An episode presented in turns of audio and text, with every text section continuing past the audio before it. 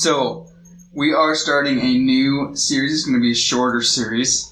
We went for like almost a year on the last one. This time we're just going to do like a three week uh, little series, and it's all based around the final week of Jesus' life. So, the name of the series is called Godly Requests. So, that's going to be the focus. Not only is it focused on that final week of Jesus' life, but like different questions and requests that are made within that week. And so we're going to kind of unpack some of those. Tonight we're going to look at nine questions within three days of this final week in Jesus' life. So we can go to Mark chapter 11.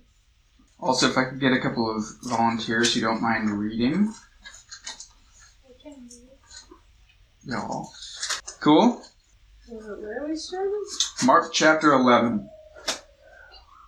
Within all of the Gospels, which is the first four books of the New Testament, it's all sort of different accounts of Jesus' ministry. And they pretty much all of them recount the three years that were Jesus' ministry. And they all seem to like slow down, zoom in, and really focus on like moment by moment, day by day, what happened during that final week. So the, the big portion of most of the Gospels is that last week in Jesus' life because so much important stuff happened. And so we're going to see that tonight. We're in Mark because we only have uh, a couple weeks now until Easter. This upcoming Easter is called Palm Sunday, and the Sunday after that's going to be Easter. So we have this Wednesday, next Wednesday, and then it's Easter, and then we're going to have one more in this series after Easter. So we are going to jump in here. Mark chapter 11, verse 1. Mark tends to go a little quicker. That's why we're going through Mark instead of, say, uh, you know, one of the other gospels because they really it's like chapters and chapters. So Mark kind of moves a little quicker, and so we're gonna we're gonna do that. But uh, verse one says, "Now when they drew near to Jerusalem, so they are going to Jerusalem because it is the time of Passover, which is a festival, a feast that they had been celebrating for hundreds of years, looking back at basically God rescuing the Israelites out of Egypt. They were in captivity and through a lot of crazy, awesome signs, wonders, miracles, God rescues the Israelites from captivity and sets them free. And the, the final miracle that was done was also a curse on the land of Egypt. And it, the word went out like, okay, if you don't, you know, bring a lamb into your house, live with it for a time and then kill it for food, paint your doorposts with blood, and then have this feast, then the firstborn of your family will die. And the, the, the angel of death is going to come into Egypt, and if you don't do this, then you will not be covered, and, and the angel of death will enter your house. And so, uh, God did this because the, the Egyptians were not letting the Israelites go. So he sends the angel of death to show, hey, I have power over life and death, and my people will not be touched by this curse. And so the Israelites who obeyed showed God's power, and the Egyptians, it broke them, so they let the Israelites go. So this feast is celebrating that. And this is significant because uh, the Bible says that Jesus is our Passover lamb, right? He's the one that took our place because throughout the Old Testament, there's like sin means death. That is just justice. If you sin against God, then you should die. That's what we deserve. But what happens when Jesus comes is he steps into our place. He becomes the sacrifice of instead of us having to die, just like the lamb in the Old Testament covering the, the payment that is due for debt for sin, the, the lamb would basically like transfer our sin to the lamb. It's like all symbolic, pointing to what Jesus was going to do. And that's what Jesus did, fulfilling all of this stuff. And he, being a perfect man, died for us so that we could have right relationship with God. So that's all symbolic. That's what's happening. That's historically where we're at. That's what is going on. They're going to the Passover because the the law at the time was three times a year.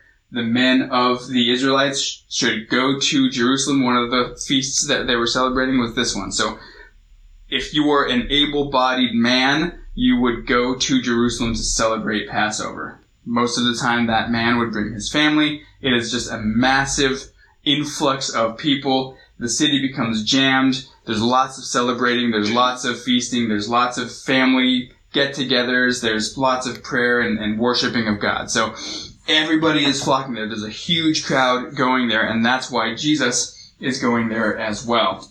And it says, when they drew near Jerusalem to Bethphage and Bethany at the Mount of Olives, he sent two of his disciples, and he said to them, Go into the village opposite you. As soon as you have entered it, you will find a colt tied on which no one has sat.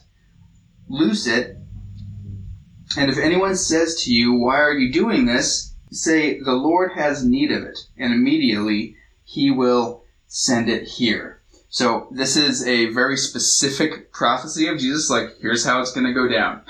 it's a very specific thing. This is how it's going to happen. And it's also to fulfill a very specific prophecy that was made some 500 years before. And that's in Zechariah 9. So if you could read that now, Jaslyn. Rejoice greatly, O daughter of Zion. Shout in triumph, O daughter of Jerusalem. Behold, your king is coming to you. He is just and endowed with salvation, humble and mounted on a donkey, even on a colt, the foal of a donkey. I will cut off the chariot from Ephraim and the horse from Jerusalem, and the bow of war will be cut off. And he will speak peace to the nations, and his dominion will be from sea to sea, and from the river to the ends of the earth. So again, a very specific prophecy that the Savior, the King that they, they had been told, God told them hundreds of years beforehand, there's going to be a King, there's going to be a Savior that comes and he sets up the kingdom of God. Okay, and so this prophecy was the King is coming, the Messiah is coming, and he's, he's going to be riding on a donkey. So Jesus says, go grab this donkey, and it's for this reason. So verse 4. So they went their way and found the colt tied by the door outside on the street, and they loosed it. But some of those who stood there said to them, What are you doing loosing the colt? And they spoke to them just as Jesus had commanded. So they let them go. Again, we see Jesus' word being fulfilled. He knows the future. He is fully man, but he's also fully God. It's like this really complex thing that, that is happening. And he says this thing's going to happen and it is fulfilled. And like I said, tonight we're going to be looking at nine questions that happen within these first three days of this final week of Jesus' life. And here we come to the first question, right? What are you doing losing that colt? Okay. So we, we know this doesn't say that it was the owner, but the, one of the other accounts says it was actually the owner of the colt saying, Hey, like, why are you taking my donkey? Like, what are you doing? And then they respond and he's like, Oh, okay, great. Um, but we don't really know anything else about the owner of this donkey. For some reason, their response, the Lord has need of it, is enough. And he's just like, oh, okay, great. Like, take it, please. Take it off my hands. But what I want to say about this is that God obviously has been working on the owner's heart. Whether he gave him a dream or like angel came to him, we don't know what happened, but maybe maybe it was just a conviction that he needs to be a more giving person. And so when this thing happens, it's like, oh, I really do need to be more giving. God needs it. You can have it. We don't know what exactly is going on behind the scenes, but what I will say is that God is definitely working on this guy's heart because all that needed to be said was the Lord needs it, and he was more than willing to say, okay. He was he was willing to just do the sort of weird thing. And I was thinking about it, and when Annie and I we lived in Ohio for some time, and we felt at one point called by God back here to Long Beach. This is where I am from, and we never thought that we would live here. And there was a point that we came back and visited, and we were like, "Are we supposed to like move out here?" It's kind of a big deal, so we thought about it a lot. We prayed about it a lot, and we we weren't sure because we realized, man, that would be really hard quitting our jobs, going to a really expensive place it's super expensive to move, but also like to live there. And really, we don't know what it has. So this is a really big decision. So we prayed, we fasted, and eventually God spoke to us very clearly, like, yes, I want you in Long Beach. So it was a tough decision, but when we had made it, we told our friends and family, and many of them were Christians, and some of them responded in sort of a weird way, like questioning, like, what are you doing? Like, mm-hmm. leaving Ohio what are you doing, right? What are you doing loosing this cult? What are you, they're like questioning, like, why are you doing this? And we would say, like, well, God has, God has called us out there. This is part of our calling and we're going to fulfill it. It's not going to be most comfortable thing, but sometimes that's how God's calling is. And one person specifically responded, well, just because it's not comfortable doesn't mean it's God's calling. And I was like, right, but it is God's calling and it is going to be less comfortable. so we, we know that. That doesn't mean we're not going to do it. And so the, the reason I'm bringing this up is because it is, of course, okay to ask a Christian when they say they're going to do this weird thing, like, what, like, well, why are you doing that, right? Why are you losing this cult? Why are you moving to Ohio? It's okay to ask that question, obviously. But our encouragement needs to be as it says in Thessalonians, test all things. We've talked about that a lot here, right? Test all things. Okay, you, you think that God is telling you to do this thing, have you tested it? Because if the, if God has spoken, He's not so changeable to then change His mind or say the, the total opposite thing. You know, you hear this a lot. People, oh, I was called to this place. Oh, now God's calling you over here. It's like, well, you didn't accomplish anything in the first place. Were you really called there? Or are you called to this other place now? And it's, are you lying? You know, and so we need to be careful how we phrase what God says. We need to be sure in those moments, but it's also okay to ask a Christian, like, hey, so what are you doing and why are you doing this? Have you tested it? Because if it is the word of the Lord, it will stand up to test. It, it will stand up to scrutiny. For instance, when Annie and I were going to move back here to Long Beach, God spoke to me first. And so when I was like, hey, like, this is what God said to me. And she was like, really? Because he didn't say that to me, and I don't think I want to go. And so I was like, okay, no, no big deal. And so I was like, I, and I decided, and I was praying, and I was like, I'm not going to bring it up again, God. If this is, if, if you really want us to go, I know that you'll speak to her individually and then together. And that happened. About a week later, he did speak individually to Annie. I didn't say anything else after that. And then we got more confirmation after that. So if it's the word of the Lord, there will be confirmation. That's why I know that this owner of the cult, it was confirmation when they were like, the Lord needs it. Oh, I already knew this was going to happen. Okay. Right? So it, while it's okay to ask a Christian, hey, what are you doing? Why are you doing this? If they say, it's the word of the Lord, it's tested, and that's what I'm doing, we need to be like, okay. You know, and the same thing for our life. Sometimes it's tough because it's really good friends or family members. They're like, what are you doing? Why are you doing this? This is dumb. Don't do this. And it's like, ah, I love you. I appreciate you. But God's telling me to do this. So that's more important. And so I'm going to move in that direction. Let's continue with our story in verse 7. It says, Then they brought the colt to Jesus and threw their clothes on it and he sat on it, and many spread their clothes on the road. So as he's entering into Jerusalem, people are spreading their clothes on the road, and others cut down leafy branches. This is where we get the name of Palm Sunday, because it was very likely palm branches that they were pulling down and laying on the road. They they pull down these leafy branches from the trees and spread them on the road. So they're rolling out the. This is their version of rolling out the red carpet for Jesus. They're like making a big deal. I think it's in John it illuminates this a little bit more. This is right after Jesus raised Lazarus from the dead. And a lot of people heard about that. And so I think it, again, I think it's John's gospel that tells us that the word had spread and that's why people are so excited. That was like, man, raising someone from the dead, that fulfills even more prophecy. Like, this guy is the Christ. He is the King. He is the, the, the promised Messiah. And so everybody's jazzed. They're rolling out the, the red carpet or you know the, the leafy branches, their clothes. They're uh, making way for Jesus. Verse nine. Then those who went before and those who followed cried out, saying, "Hosanna! Blessed is he who comes in the name of the Lord. Blessed is the kingdom of our father David that comes in the name of the Lord. Hosanna in the highest." So, Annie, if you could read Psalm 118, verses 25 and 26.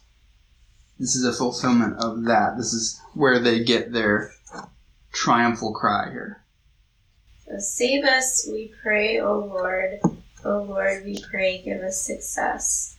Blessed is he who comes in the name of the Lord. We bless you from the house of the Lord. the word save us in the Hebrew is Hosanna. That is what they're, that is what they're singing. That's what they're praising Jesus with. Hosanna, Hosanna, blessed is he who comes in the name of the Lord. This is the triumphal, it's been called the triumphal entry of Jesus into Jerusalem. Jesus has, of course, been to Jerusalem many times, but this time is going to be different because he is going to fulfill so much scripture in this coming week. And he's going to fulfill also the calling on his life. He's going to go into Jerusalem and he's going to become our sacrifice and he's going to fulfill so much scripture. So it's, it's very different. This is the triumphal entry because this is what all of history has been like leaning in towards and waiting for. Romans says that all of creation has been groaning since the fall of man, waiting for glory, waiting for the coming of Christ. And now we ourselves groan, waiting for the ultimate glorification of when Jesus comes back. But they are blessing his name. And this brings us to the second question, which is Hosanna. It's not necessarily a question, but it is, it's a request, right? Save us. Save now. that's what that meant. That's what it means. Save now. Save us, depending on your translation that you're reading. So I'll open that up. Like, is that a godly request? Well, yeah, I would think so. Of course.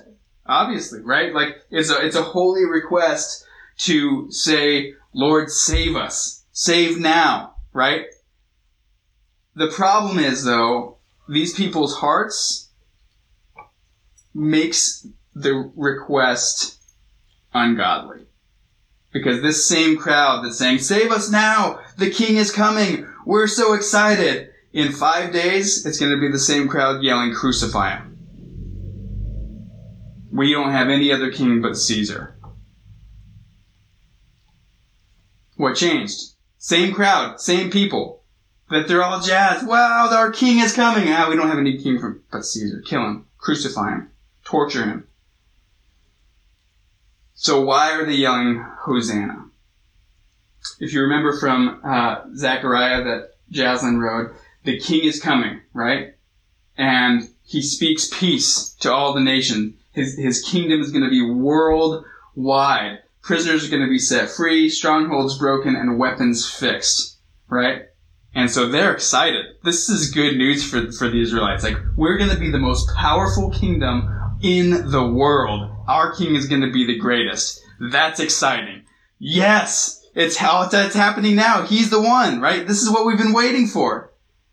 Now, did all that stuff happen in Zechariah? Well, not in that way. It did happen. Yeah. Exactly. But it didn't happen the way that they were hoping and expecting it to. They were expecting, like, actual weapons, actual warfare, actual power for the Israelites, and everything changing for them. But these are all spiritual things that happened. Us being set free, prisoners being set free, free from the bondage of sin and from death. Right? And, and us, the weapons fixed is Judah was becoming the bow and, and being loaded with Ephraim, sending out into the world. That weapon is the spreading of the gospel. And so there's spiritual truths that are fulfilled in this thing that they're like, no, like we don't want, we want the worldwide nation where we have all the power. That's what, that's what we want. So if we call on God, save us now, God, God, save me now, right? But if we only say that because we want our own good or our own power, then we're, we're just gonna turn from Him. If, if we then lack power or the world turns against us or makes fun of us, then we're just to curse our Savior and be damned. If we're only saying, God save me because we want something, it's not, it's not a righteous request. It's not a godly request. So who do you, who do you serve? You, do you serve God no matter how he does things, even if it's not how you expected or how things turned out is not what you want? Do you still serve God? Or do you serve comfort or power? Like, man, like, what God's telling me to do, like, that's gonna be weird. I don't want to do that. Who do you serve? Because that, that tug will happen and you're gonna have to make a decision. It's a godly request to call on our Maker to save us, but the heart is really the issue. And these people's hearts were very changeable. And they rejected Jesus as soon as he, he wasn't what they expected. Verse 11. And Jesus went into Jerusalem, into the temple.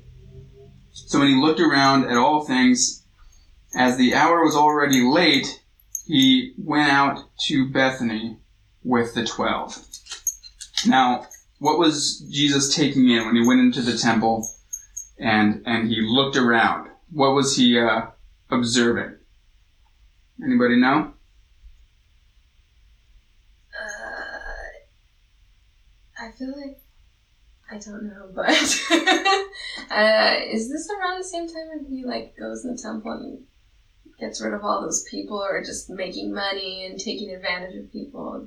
That's what happens next. So what he's observing is the church, right? The temple, which is supposed to be a place of worship. The church is stealing from people coming to worship. They would have these sacrifices, and they would they would look at people's sacrifice. Oh, this is the best sheep I have. This is the best crop I have. This is the best whatever it is. It's the best I have. They'd look at it. Nope, not good enough. Here's the thing. We'll buy it at a discounted rate, and then you can buy our expensive, like approved by the priest sacrifice, and and then you'll be good. And so they were they were stealing, literally just stealing from God's people. They would have money Roman money, and they said, no, that's not good enough for a gift for God. You have to buy temple money. So you give us that, and we'll give you this is worth half, you know, but it's gonna, it's better, it's more holy. And so they were literally stealing from God's people, and Jesus is angry. But it's late, so he, he goes back to Bethany, which is where he's staying with the twelve. Verse 12. Now the next day, when they came out from Bethany, he was hungry and seeing from afar a fig tree having leaves, he went to see if perhaps he would find something on it. When he came to it, he found nothing but leaves, for it was not season for figs. In response, Jesus said to it, Let no one eat fruit from you ever again. And his disciples heard it. So they came to Jerusalem then Jesus went into the temple and began to drive out those who bought and sold in the temple, and overturned the tables and the money changers and the seats of those who sold doves. And he would not allow anyone to carry wares, uh, that is merchandise, uh, through the temple.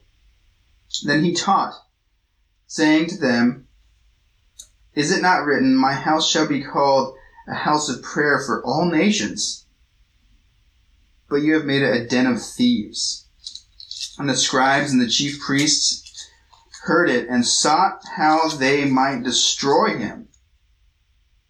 For they feared him because all the people were astonished at his teaching. When evening had come, he went out of the city. So the reason we just read that whole passage is because Jesus, his anger and his curse of the fig tree, there's a lot of parallels of that anger and teaching against what's happening in the temple. This brings us to our next question, which is let no one eat from the fruit of you ever again, the curse of the tree, right? That's the, that's the next thing that we see here. And yes, it's a command from Jesus, but Jesus lived by the power of the Holy Spirit, and his response to them, it's going to show that he's requesting this from God, and God grants it. He's saying, this tree is cursed, and it was, it was cursed. Um, a bit about fig trees really quick, because it says, oh, it wasn't the time for figs. So you might be thinking like, why did he curse it if it wasn't mm-hmm. the time for figs? Some interesting little things about fig trees they fruit before they have leaves. So the fact that he saw the green leaves and says, "Oh, there's leaves. There must still be there must be fruit on there." Um, also, they normally fruit like at least three times a year, and What's that? Not the one we have. in in that region, Yeah. they would they would fruit at least three times a year, and some in some regions in that area, they might even have fruit on them ten out of the twelve months of the year. So if they, if you saw leaves on it, it was very likely that there was fruit on it. So why mention that there was it wasn't the time it, it wasn't the time for harvesting. So it's like okay, they might not be fully ripe, but they're going to be good for food. So they go to it and finds no fruit. So although it wasn't the the normal time for those those figs to be harvested, there, there it should have still been bearing fruit. That he was expecting to find fruit on it. The Bible tells us that Jesus came at the right time. This is in Galatians. It's also in Romans. Jesus came at the right time, right? But it was out of season for the Israelites. Like sometimes we think about Jesus coming back, and it's like, man, it would be really great if he came back like while we're in church, like worshiping, or at like a big like worship event, or you know, while we're doing the the right thing, you know. But 2 Timothy 4 tells us to be ready in season and out of season to give an answer to anybody because we don't know when Jesus is coming back. So we need to be ready. So think of that when you're doing something that you know God doesn't want you to be doing or thinking about something that you don't, you know God doesn't want you to be thinking about. We're supposed to be ready to give an answer or just be ready to answer to Him at any moment because we don't know when He's coming. And for the Israelites, He came out of season they were not ready. God's people were not ready when Jesus came the first time. And they were found to be a fruitless tree. And he was angry. And so he, in righteous anger, he purges the temple and kicks everybody out and says, This is supposed to be a place of worship, and you filled it up with booths to make money for yourself. Verse 20. Now in the morning, as they passed by, they saw the fig tree dried up from the roots. And Peter, remembering, said to him, Rabbi, look. This is, I, love Peter. He's always just stating exactly. He doesn't need to say it, but he's going hey, look, the fig tree which you cursed has withered away. By the way, we're already into the third day here. Um, the first day was him that triumphal entry, right? Then he goes home to Bethany, then he comes and he purges the temple. Then at evening, right? It says when it was evening, he left the city. Now we're into the third day. Peter, remembering, says, Rabbi, look, the fig tree which you cursed has withered away. In, I think it's in Matthew, it says, they actually ask, the disciples ask, like, how is it possible that this is, this is, uh, withered away? So that's going to be our next question, actually. But Jesus' response is, so Jesus answered and said to them, Have faith in God. For assuredly I say to you, whoever says to this mountain, Be removed and be cast into the sea, and does not doubt in his heart, but believes that those things he says will be done, he will have whatever he says. Therefore I say to you, whatever things you ask when you pray, believe that you will receive them, and you will have them. And whenever you stand praying, if you have anything against anyone, forgive them, that your Father in heaven may also forgive you your trespasses. But if you do not forgive, neither will your Father in heaven forgive your trespasses. That passage we just read, it's got three of the next questions, four, five, and six. So number four is, how did this happen so fast? How is it that this tree has withered so quickly? And Jesus' response is, a godly request was was made from a faithful servant. Have, have faith. It, it, it happened because I asked it to happen. Number five, we need to unpack a little bit. Many misuse this passage that we just read. They misuse it and they, they teach falsely from it to say that whatever you ask, if you just muster up enough faith, then you'll have it. Uh, that's not what this is saying. It's not saying that if you just can muster up enough believing, then like God's gonna just you're gonna be able to bend His will. You're gonna be able to make Him do whatever you want. That is not what this passage is saying. Admittedly, that is sort of what it sounds like upon first reading, but that interpretation is a misunderstanding of what faith is. So that's what we're gonna look at. That's the next question: is what is faith? Okay, so in Mark chapter 10, you don't have to go there, but it's just literally the chapter before this. The sons of thunder, right? The sons of Zebedee, James and John, these are like a couple of Jesus' closest friends, uh, his disciples. And they come to Jesus and they, they make this request, God, when you are glorified, can you make one of us sit at your right hand and one sit at the, at the left? Because like that's good. that'd be awesome. If like when you get to heaven and then we get there, like just you set us up as left hand, right hand, yeah, like your choice, but like that's that's what we want. So when they ask that question, they have full knowledge, right? They have full faith of who Jesus is and that he will be glorified. They're not questioning, they're not doubting that that's happening at all. They're just like, Jesus, will you like make that happen? Right? So they're, it's not like, oh, you have enough faith right? If, if that was the case, then she's like, well, I have to. You, mm-hmm. you have this full faith. You totally know this truth.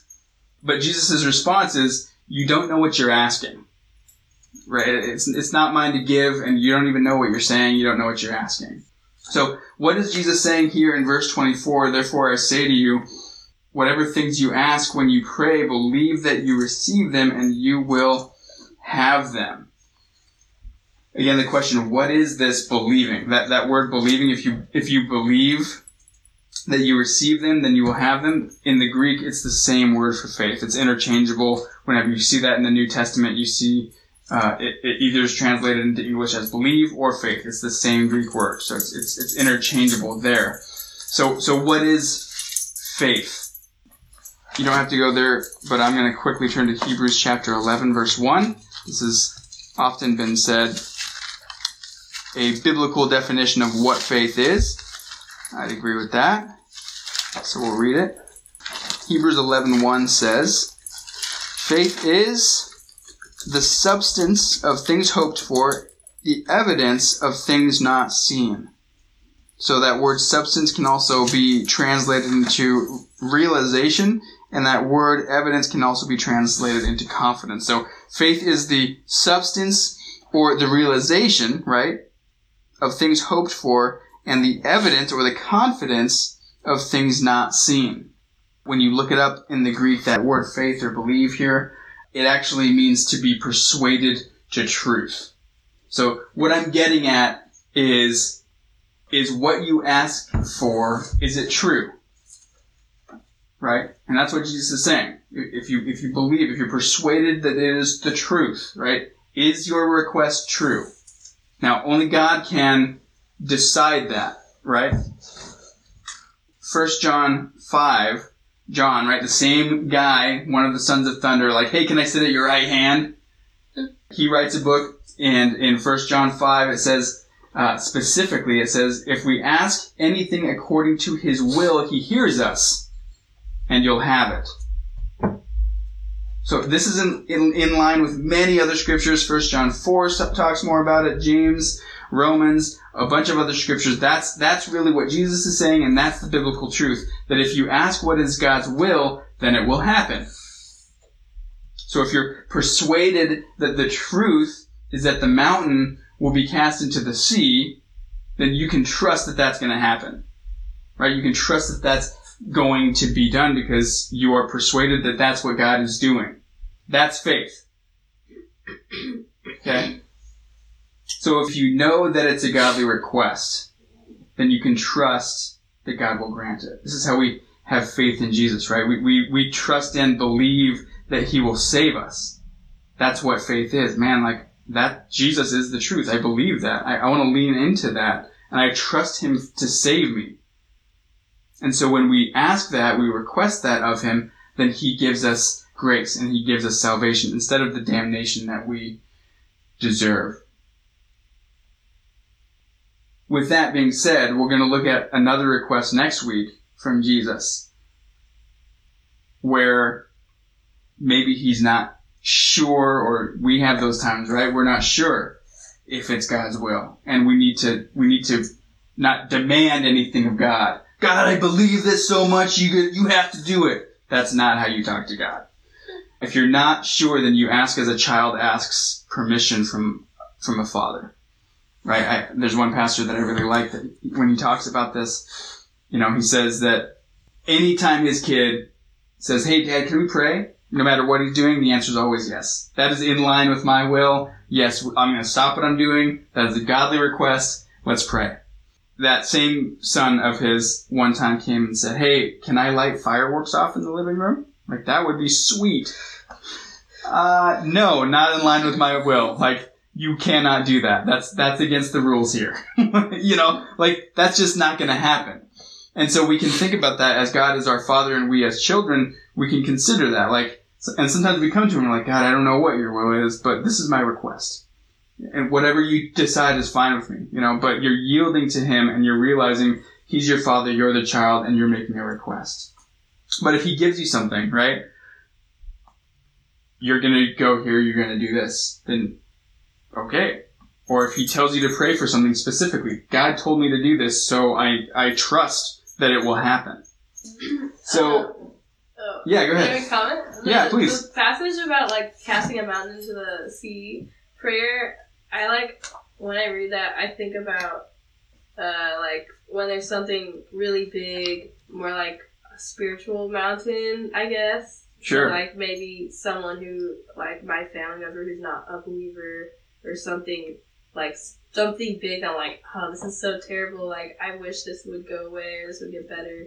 Uh, that verse like encourages me in that way. I'm like, yes, like this mountain, this spiritual mountain. Like, if I pray about it, like it could be cast away. Yeah, that is definitely true. You know, and that's that's something that we need to to trust and believe that God is bigger than whatever issue is happening in our life, right? And we need to to trust in Him in that way, right? So we need to say have full faith and full trust that yeah, God's bigger than that issue, and I know that He can. And again, like God, Your will be done, but this is my request, right?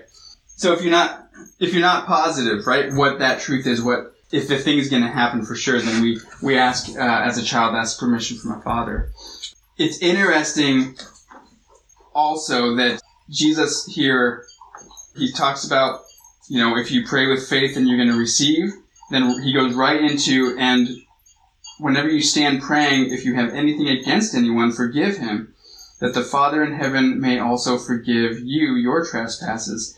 But if you do not forgive, neither will your Father in heaven forgive your trespasses. Amen. Yeah. On Matthew 18. No, that's uh, Mark 11, 25 and 26. Oh, Yeah. So that's like, it's so interesting to me that Jesus puts these two things right next to each other. Right? Because again, if you think about First John passage where he's talking about if you ask what's in line with God's will, he also says like, if you are doing what God wants you to do, if you're being obedient to Him, then He's going to grant you your request. If, if you're in God's will and you're asking what He wants, then it's a different type of request. Right? Again, First John, if you remember the verse I quoted, that uh, 1 John 5, he says, if we ask anything according to his will, he hears us. So the question then is, so if it's not according to the will, his will, like, does he hear it? Obviously, if we're his child, he hears our request, he considers it, he says, oh, you know, again, maybe the request of a father, right? Let's put it in human terms again. If a child comes to, a, hey, dad, can like, can we go to Disneyland this weekend? It's like, ah, you don't know. I don't know. Like maybe we'll see. We'll see what happens. Let's see if we can work that out, right? And sometimes God does give you a maybe. Uh, let's see how things turn out and pan out, and we'll see how that that happens. But He does hear it if if you're a child. The Bible though is also very clear that God doesn't listen to the prayers of the wicked. And if you reject Jesus, then you're in that camp. Right? Yeah. Jesus said that you're either for me or you're against me. Like, that's the line.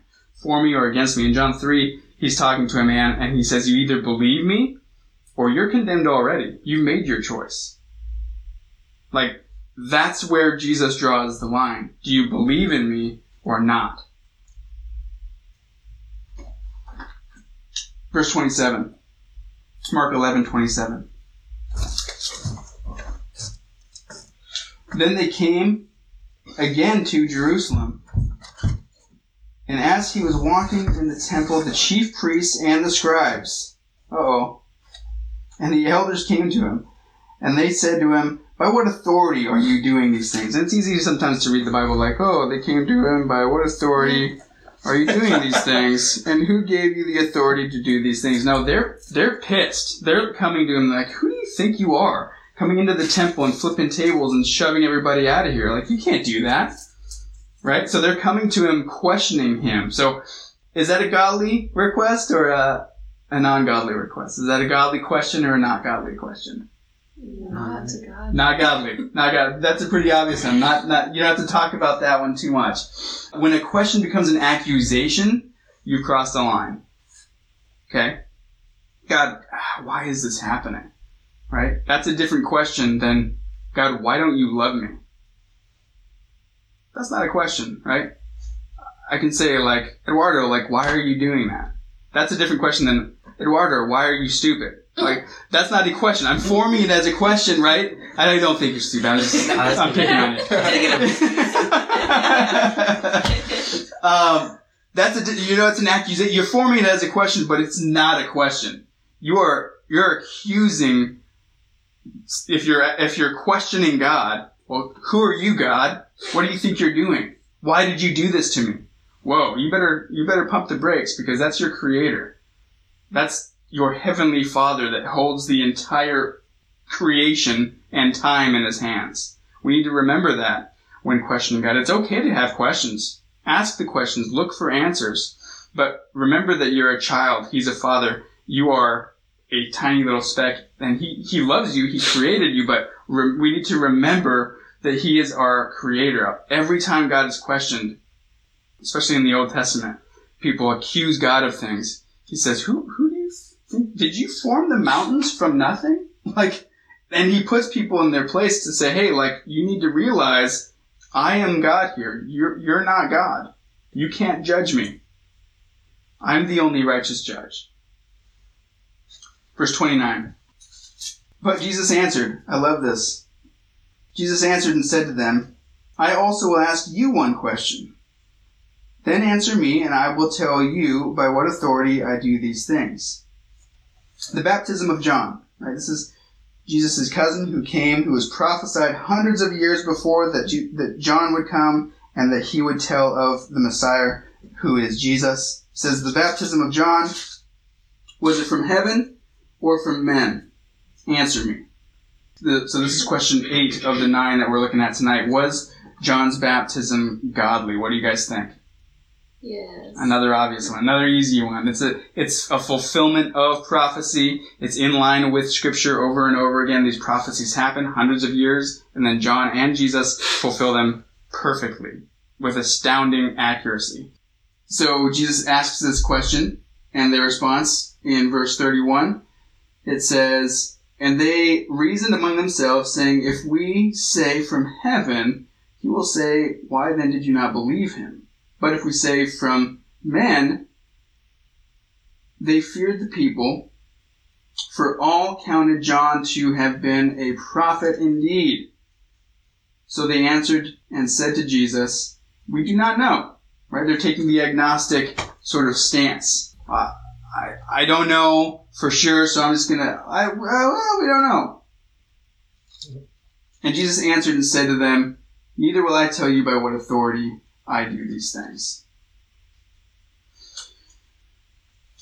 This is our final question that the, the Pharisees, the, the chief priests, the religious people of the time who, who were doing all of these great things except for ignoring what God was actually doing because they liked power. They, and they feared men, right?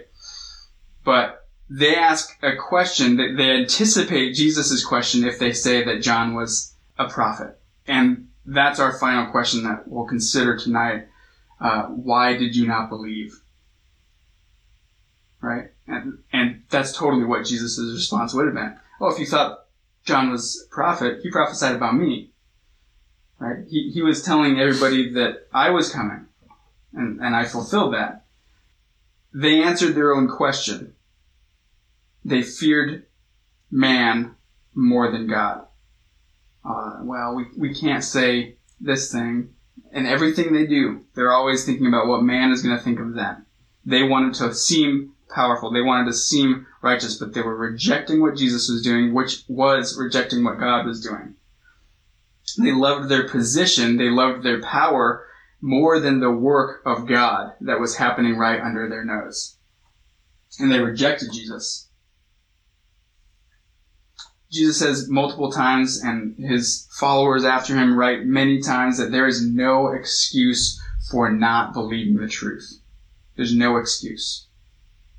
Especially now that it's been spelled out, laid out right in front of you. Jesus was prophesied about. He then came and fulfilled all of those prophecies and became a sacrifice and took our place. We deserve death. We deserve hell. But Jesus died so that we could have a relationship with God and go to heaven. So now that that is, is put out there, it's very obviously laid out in front of you. What are you going to do with it? Why did you not believe? Or, or do you believe?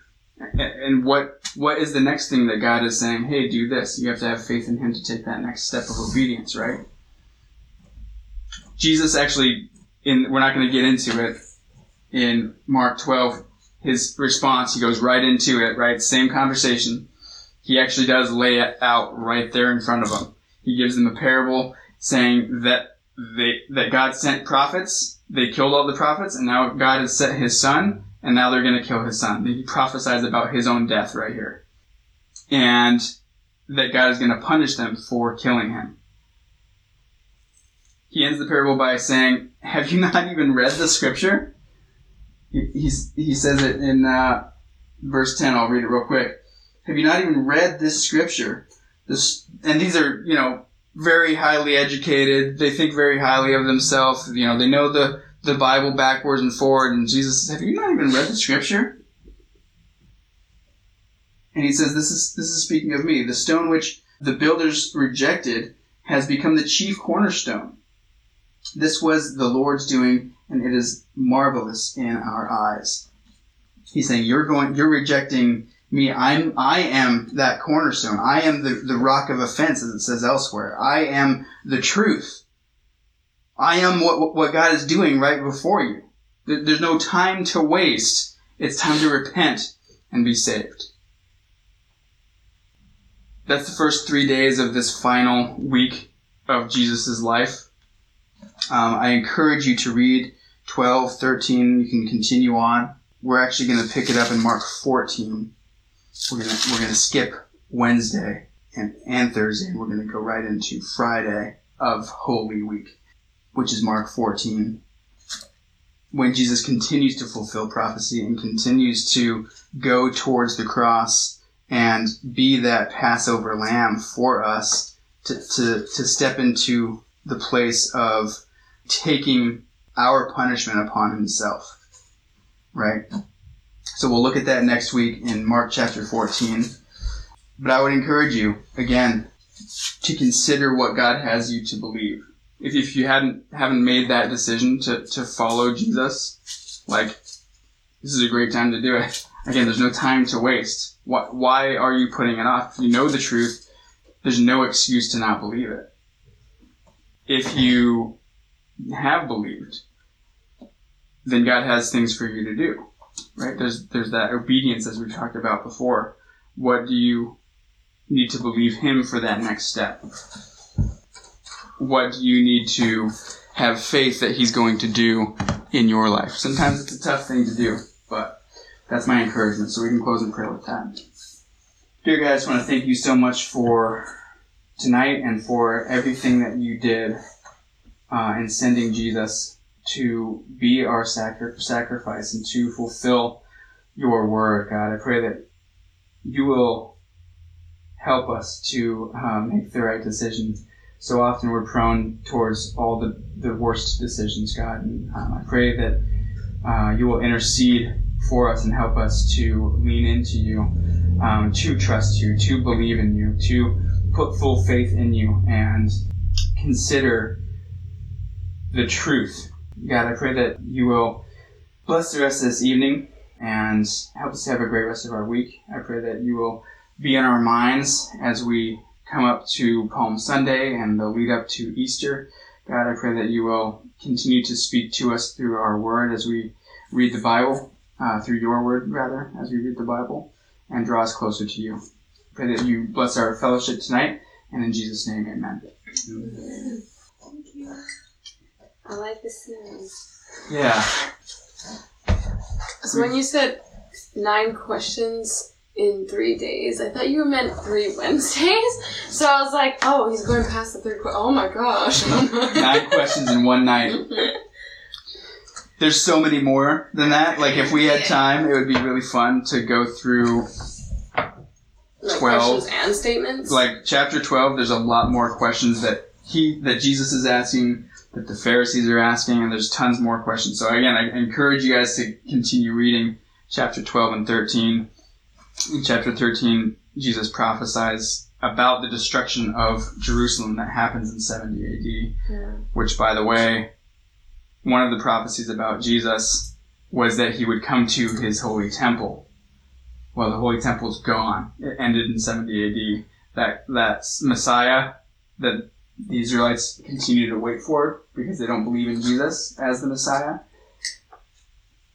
That prophecy can't be fulfilled because the, the temple's gone. So that that gives us a timeline. Well, Jesus was for sure that fulfillment because it, he came and then prophesied about the temple being destroyed, and then it was in 70 AD. So another little fun nugget.